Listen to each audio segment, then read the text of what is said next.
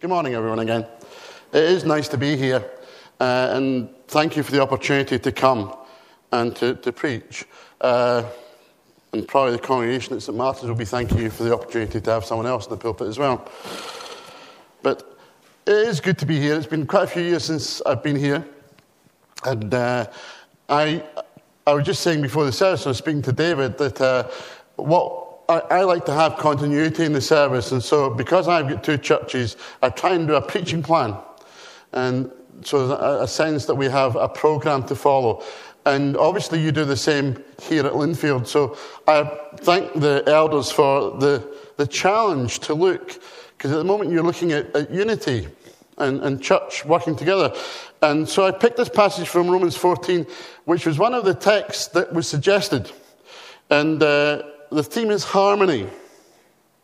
There's a story told that when the British and French were fighting in Canada in the 1750s, the commander of the British Navy, an Admiral Phipps, was ordered to anchor up outside of Quebec and wait for the British forces to arrive in order that he could support their attack on the city. Phipps arrived early, but as he waited for troops, he became annoyed at all the statues of the saints that adorned the towers of the nearby cathedral. So he commanded his men to fire the ship's cannons at these statues. Now, there's no record kept of how many rounds were fired or how many statues were knocked down, but when the land forces did arrive and the signal to attack did come, the admiral was of no help at all because he had used all his ammunition shooting at the saints. And perhaps that's true of many churches. We tend to use all our ammunition shooting at the saints. I tell that story because it could be suggested that perhaps some could be said, the same could be said of the Christians today. When God calls us to do something, great, when God calls us to do something great for Him, we have nothing left to give because we have used up all our energy shooting at the saints. There was a recent newspaper article which showed some pictures of a gang of thieves stealing from someone at a cash point. And the tactic was for a small group of these, these thieves to cause a distraction with the people at the cash point. And while the victims were being distracted, the second group came in and stole the card or their handbag or even the money from the machine itself. And when you think about it, that's the kind of strategy that the devil often uses in churches. We are seduced into paying attention to distractions while the devil ransacks the church, resulting in loss of mission and vision. And in this, in Romans chapter 12, verse 6, we read, live in harmony with one another. Now, of course, that's a lot easier said than done. We all know that we should live in harmony. And we all know that, sadly, if we're being honest, there's obviously usually two points of view our point of view and the wrong one. And many people might suggest that all is almost impossible today when so many controversial issues surround us and so many controversial issues divide us, it's almost impossible to live in harmony. But as we see in the reading from Romans 14 that Paul wrote to the, Rome, the letter to the Romans, Paul gives us some practical steps to live in harmony. And perhaps it's encouraging to see that there is nothing new under the sun. Just as we have had disputes today in the church, so in Paul's time, the church was divided by disputes and arguments. The Roman church wasn't divided in their faith. They all believed that Jesus was the way, the truth, and the life. They all believed that Jesus was the only way to heaven. They all believed that only there was only one God and that Jesus was the Son of God. And they believed that Jesus died for their sins and that he rose again on the third day. But they were divided on a lot of other issue, issues. probably non essential issues. So Paul gives them a seven step program to follow, which is harmony. H. Hold back on disputable matters. We read that in verse 1. Now, immediately you'll be thinking to yourself, well, what is a disputable matter? Well, the quick answer, and I know we could spend the whole day just looking at this one, but the quick answer would be an issue where Scripture is not clear. And in Romans 14, Paul is talking about dates and diets. Some held to dietary rules like not eating meat. Others were disputing about the frequency of meeting, and particularly the frequency of communion styles or, or of clothing. I come from a tradition in Scotland where communion was only celebrated four times a year. And there was a communion season where the week before was called Preparatory Sunday, and uh, the elders would be going out the week before communion to hand out communion cards. In the old days, it used to be tokens, and you had to have your communion card to be able to take communion. Now, in tradition in the United Reformed Church, we have communion monthly. Some would like communion on a weekly basis. But there's nothing in Scripture to say how often you should have it. It's a matter of choice, perhaps. There was dispute, perhaps, maybe another disputable would be styles of clothing or of music.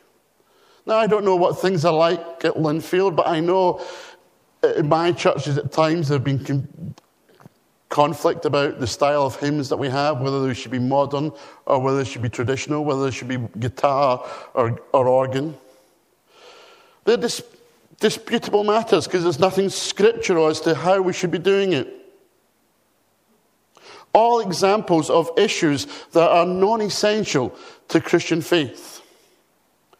When it comes to styles, you don't have to like it, listen to it, or look like it, but you cannot judge it. You don't have to support it, but you shouldn't condemn it.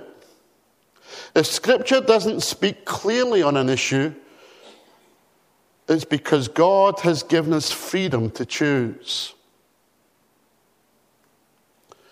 A. Avoid looking down on those who don't share your convictions. And we see that in verse, verses 2 to 4 of the passage. The one who is strong in faith and therefore understands that they are free from legalistic constraints shouldn't look down on those who don't believe that they have such freedom, but rather should support and encourage. Oh, yeah, R, realize, realize that you must live for the Lord. In the final hole of the 1961 Masters at Augusta, Arnold Palmer had a one stroke lead and had hit almost a perfect tee shot. And he felt that he was in a pretty good shape to win the competition. As he approached his ball, he saw an old friend in the gallery who motioned him over. And he stuck out his hand and said, Congratulations. Later, Arnold Palmer said, I took his hand and I shook it, but as soon as I did, I knew I had lost my focus. On the next two shots, he hit the ball into a bunker and then put it over the edge of the green, missed the putt, and lost the Masters. You see, what he was saying was that Palmer was not on that golf course to renew old acquaintances, nor to accept the congratulations of old friends. Truthfully, his only purpose on that golf course should have been to put the ball in the hole in the fewest number of strokes. we're not on the earth for the purpose of exercising our freedom or even to adhere to strict religious convictions. We are here for one purpose only to live for the Lord. Now, my mother up in schools in Glasgow, when they were in, their, in my mother's time, used to have to learn the catechisms. And years later, my mum could still recite some of them. She forgot everything else, but she could recite them.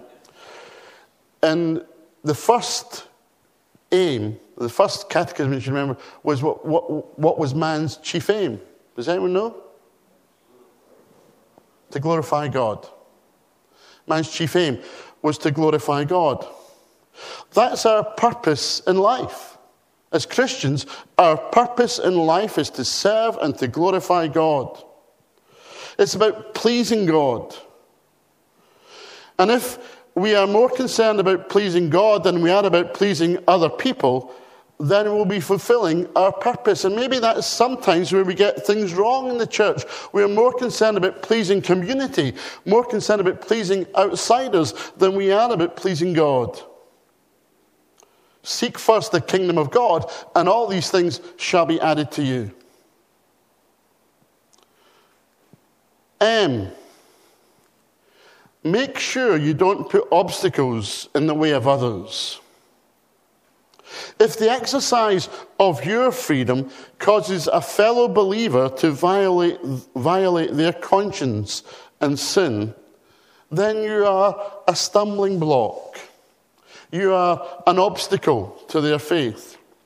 And as the, I have to confess, as, I was as the passage was being read this morning, I couldn't help but think on Easter Sunday, in Saltdean, we have an early morning service. we try and have it down on the beach, uh, and we have bacon butties afterwards. And this year we had to have it in the hall because the weather wasn't very good. But it struck me as the passage was being read, what folks say is that, that one of the, the, the, greatest struggles for vegetarians is to give up bacon. I don't know. Uh, but, you know, the smell of bacon is such an evocative smell, isn't it? Maybe there's a sense we'll have to try something else on, on Sunday, on Easter Sunday, if there's someone who's trying to, to be a vegetarian. I don't want to, to drag someone back to, to meat, meat eating simply because they could smell bacon. Make sure you don't put obstacles in the way of others. Oh, only do what leads to peace and mutual edification. And see, all these things are common sense to a certain extent, but they're also far easier said than done. What is good is bad if it leads to disharmony and doesn't build up the church. In Romans 12, verse 18, Paul writes, If it is possible, as far as it depends on you, live at peace with everyone. If it is possible, as far as it depends on you, excuse me, live at peace with everyone. We all know that in churches, so often, it can be the smallest thing that can cause the biggest dispute. As a young minister in my first charge, I had to chair a church meeting where the problem was the church clock. Now, the church was quite a, a small, it's like a mission hut, really. And uh, one Sunday I came to church and discovered that there was a new clock. The only problem was that the clock wasn't where you had your clock, the clock was over here behind the minister. So the only person that couldn't see it was the minister. Now, it didn't bother me so much, but the next church meeting, there was this major debate about this clock. Where did it come from? It looked as if we were worshipping a clock now, because there was a text on the wall as well, and this clock was just below the text. And this clock should be moved. It seems silly that the only person that couldn't see it was the only person that should see it, and that was the minister. And I think that was probably a hint for me to try and be a bit shorter. I don't know. But we had this, this debate it might be hard to believe, lasted for about half an hour. And they get stronger and stronger. And eventually, the session clerk, uh, which is the equivalent of a church secretary, said, If that clock is moved one inch, I'll retire, I'll resign. At this point, a very wise treasurer who was sitting next to me just nodded to me and said, Look, tell you what, Graham, what we'll do is this. You and I will come down tomorrow and we'll move the clock one inch. And then we'll come down the next week and we'll move it another inch. and by about six months' time, the clock will be where we want it to be, but nobody will have noticed it's moved. we didn't do that, and in the end, the clock stayed. Only do what leads to peace and mutual edification as far as it depends on you. And never publicize your personal convictions. Now, there's a hard one. Never publicize your personal convictions. We read that near the end of chapter 14. Why not? Well, quite simply because the, the answer is in the statement. Because that's what they are. They are just your personal convictions. Finally, why? Yield preferences, personal preferences for the common good. And I have to say, I, I cheated for the why because this is actually in chapter 15. Uh, but there's a continuity from 14 into chapter 15. So if you've got some time, read chapter 15, the first seven verses. What Paul is saying here is that we shouldn't insist on doing things our way. Insisting on doing things my way is the world's way, not the Christian way. We know from Scripture that it was not Jesus' personal preference to suffer and die on the cross. Perhaps some of the most powerful words in the New Testament are the words of Jesus as he's in the Garden of Gethsemane, when we're told he is praying to his Father in heaven and he is so racked that he sweats blood. And he says and he prays to his Father, Father, if it be possible, take this cup of suffering from me. It wasn't Jesus' way to die on the cross. If it's possible, take this cup of suffering from me. But then he goes on to say, But not my will, but yours be done. He followed his father and completed his mission. Personal preferences, yield personal preferences for the common good. In the summer of 1986, two ships collided in the Black Sea off the coast of Russia. Hundreds of passengers died as they were hurled into the icy waters below. And when an investigation into the collision took place, it was revealed that the cause of the accident was not a technological problem. It wasn't that the radar had failed. It wasn't a problem because of thick fog. So it wasn't a climatic problem a weather problem. The cause of the accident was human stubbornness. Because each captain was aware of the other ship's presence. And both could have stayed clear, but according to news reports, neither captain wanted to give way to the other. Each was too proud to yield first. And by the time they came to their senses, it was too late. They couldn't avoid the collision, and hundreds of lives were lost. How many churches do we know have crashed because of people being unwilling to yield, being stubborn in their preferences? Yield personal preferences for the common good. It may not be your style of worship. It may not be your preference, but if it's something that's building up the church, let's give thanks to God. We have someone who started to come to St. Martin's who stopped going to church for years. She moved into Saltdean and she started to come to our church. And at a Bible study recently, she was saying she remembers when, when she was younger, she went to church with her mum. And her mum came home in tears that day because a group of the women got together and took her aside after the service. And she said, You know, we weren't a, a very well to do family. We didn't, you know, money was tight. And the women complained to mum because she wasn't wearing gloves and a hat. And she didn't wear gloves and a hat because she couldn't afford gloves and a hat. Now, that may seem silly to us, but in the, the 50s and 60s, that was the style of that church. And she said, Mum never went back to church. And it took me a while to get back. Yield personal preferences for the common good. What does it matter what someone wears to come to church? Let's give thanks to God that folk are coming to church and they're hearing the message and they're being brought up and they're learning the good news of the gospel. How many churches have crashed because of people being unwilling to yield their opinion?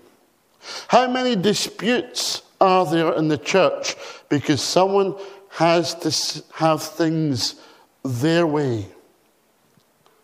Harmony that's the secret, I guess, of church life. That's the secret of unity, working together. Yes, we, we have different ideas and we have different voices. But isn't that harmony? Voices coming together, sharing. We're all different, as the, the song, the hymns we were singing earlier. We're all different, but together we can work. One of the great things that I just find fascinating uh, my, my church, my first church in Scotland was on, in the Ayrshire.